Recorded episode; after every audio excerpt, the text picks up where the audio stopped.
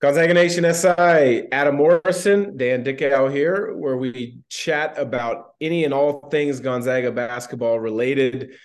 Today, we're going to chat a little bit on Santa Clara and St. Mary's, two unbelievably difficult games in my estimation this week for Gonzaga.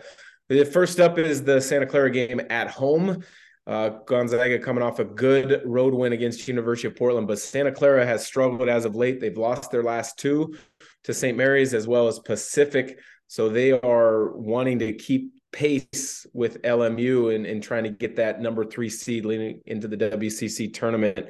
Um, Mo, you called the game, if I'm not mistaken, on radio where Nolan Hickman had to hit a big three down the stretch at Santa Clara. What are your thoughts heading into this game? Uh, I think we got to have a better start. They started the game 20 to 8 on us. Uh, the lefty Podziemski or whatever his name is from Illinois is fantastic player. Uh, Herb Sendek's got a good uh, system going. They kind of play only seven and a half, eight guys. Um, you know, kind of lack of depth inside, but they have some bigs that are decent as well. So I think if, if our start is better, we can control the pace. Uh, you know, we've talked about at length how that's a hard place to play. Um, so you know, if Drew Timme can play better than he did down there, he's playing fantastic this season. I think we can firmly control uh, the pace of the game, but we can't start the way we did down there. We kind of got bailed out. Um, like I said, starting out basically down 12 before the second media timeout. Um, our guys did a great job of getting back into it, into it, but we can't uh, afford that because I think Santa Clara is more seasoned. Um, obviously later uh, later on, and then obviously Herb Sendek's a good coach. He probably wouldn't allow that to happen. Try to uh, control the pace more, but a good basketball team, a team that's win games in the West Coast Conference tournament if they get a dangerous pick, and also if they get to 20 wins, I think it's you know a legitimate NIT team. So um, you know it's going to be a, a hard challenge on Thursday. Yeah, they had a double digit deficit early, like you mentioned, and then in the second half, uh, they were down double figures as well at, at, one point. Looking back on your career with Coach Few in charge, when you were to get down double figures, do you remember the type of kind of approach that Coach Few would take either at halftime or or at a timeout? Because he's he's a coach that he's pretty well composed but when he needs to, he'll get after you and in the group. Uh, yeah. I mean, I I don't I he was kind of a even keel guy, I guess. He was more even keel with you. He you know he liked you more than any any of the guys in the last fifteen years. So like, ask ask yourself that question. Um, I don't know, man. I, I don't really remember much of his in timeout deals or anything like that, to be honest. Yeah. Well, I, the only thing I really remember is that when we would be in a in a rough patch, he would always go back to one of his, his his common phrases, and he still says it to this day quite a bit. Is just keep sawing wood, yeah. just keep sawing wood. I mean, I think that's you could go down the list of, of Gonzaga players, whether he was an assistant at the time or, or currently. I would imagine that is still one of his phrases that he uses in, in, in tough moments for teams. Yeah, no, it's just basically you know trust the game plan uh, you know, don't freak out. He's always been like that, and uh, you know, I think that it, in today's basketball, more so, bigger runs are more common.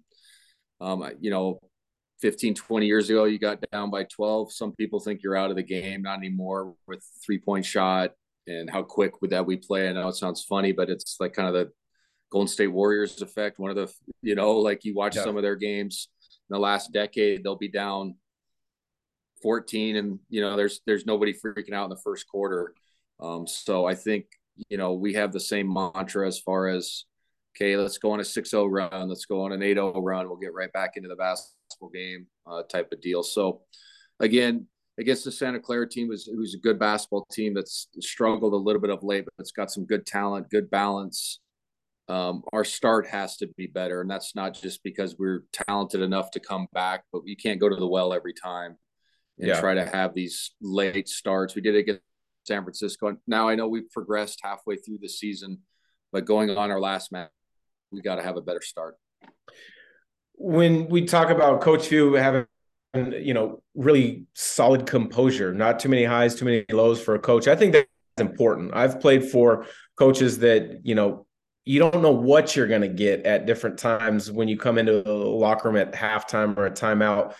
Um, I'm going to give you an example of one that kind of shocked me early in my career. While I'm talking, maybe you get a chance to think about maybe a, a high school, although Glenn was a pretty even keeled guy from what I know, or in particular the NBA or even in Europe. But my freshman year at University of Washington, we played at Oklahoma State, and Henry Gallagher Iba Arena is is one of the great venues in all college basketball. The the ceiling is low, it's loud as heck.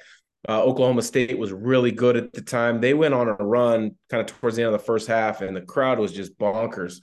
And we were were kind of getting boat raced. We come into the locker room at halftime, and Bob Bender just started absolutely punching the locker room like lockers and they were those metal lockers that you would remember being in a in a high school locker room where it's metal grating and it's kind of like got those diamond areas and he's punching the thing so hard that it dents and all of a sudden he like stops punching it and he settles down for a quick second and he's looking at us and he's holding his hands up and blood is just dripping down his forearms because of him punching the uh the locker rooms. I think that was the first moment in time I like kind of was like whoa, I've never seen yeah. a coach go ape shit like this before. It was unbelievable. Do you have a moment with a coach like that?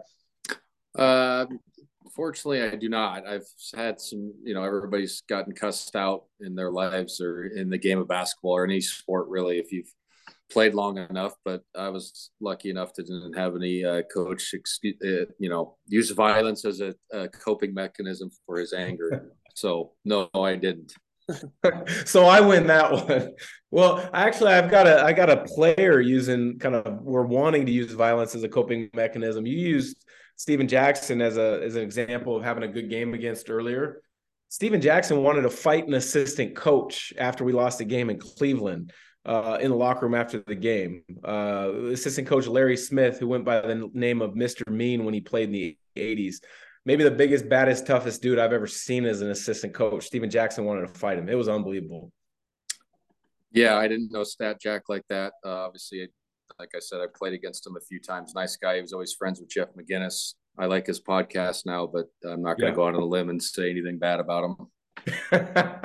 no, I'm not saying anything bad about him. I'm just saying it was uh it was kind of a an eye opening like hey he was ex- he was emotional he was ready to go right after the game uh let's move on to st mary's because that's the big game maybe the biggest game of gonzaga over the last couple years it's on the road the yes they won at st mary's last year uh to win the league title um, but right now, St. Mary's is ranked as well. St. St. Mary's is sixth in the net. If Gonzaga were to lose, lose this game on the road, they would need a ton of help uh, to be able to continue on the league title streak. So, St. Mary's, what do you know of them so far this year, and, and what are your expectations going in? Uh, obviously, you know Randy Bennett's done an excellent job of getting this team playing good. Uh, the the freshman kid Mulhaney, I think is his last name, um, as a local kid, which is kind of an interesting story because they haven't had a, a you know, a public school kid go to St. Mary's in a long time and be good enough. He's having a fantastic season, almost 15 points a game. You know, same situation, decent big inside, good enough wings. Point guard runs the show, Mulhaney. Um, and they play just their style to a T. It's going to be hard nosed uh, down there. They always pack that place. I'm curious. It's probably the the time when both teams have been rated the highest uh, that, that they've ever matched up at the same time. So um, I think you're right. It's it's one of the bigger matchups we've had against them in a long time that had the most meaning. Um, and it's different when we're the ones that have to get the win to tie for first place than the opposite. Usually it's the opposite. Um, so it's gonna be interesting. Uh, hopefully we take care of business against Santa Clara and then go down there and uh, play a really tough team in a in a you know a crazy gym. So it's gonna be fun. Yeah, it will be fun. It'll be a, a game on ESPN. I'm looking forward to watching. But you know, we talked about the double digit deficits at Santa Clara, USF, BYU. Um, this is a team that you absolutely can't fall down uh, double digits to because the pace that they play and how good they are defensively. I mean, their defensive numbers, I think they're top 10 in the country defensive efficiency. And with the pace that they play at, a 10 point deficit probably feels more like 18 or 20. Yeah, they always play slow and methodical, and, and you can't allow yourself to get in to play at their pace. We've had situations like that before in the past and have come back, but it makes it a lot more difficult. The possessions uh, get smaller or shrink, um, you know, and then they do a good job of running down the clock. Um, so it'll be interesting. Again, it's one of the better teams Randy's had in a while. Obviously, he's a great coach, but it's the same story. Solid wings that can make a kick out three, decent big, and then your point guard kind of runs the show for you. I mean, they've done that in the past. Obviously, Dellavedova, Patty Mills, Mickey McConnell, uh, who was the kid last year.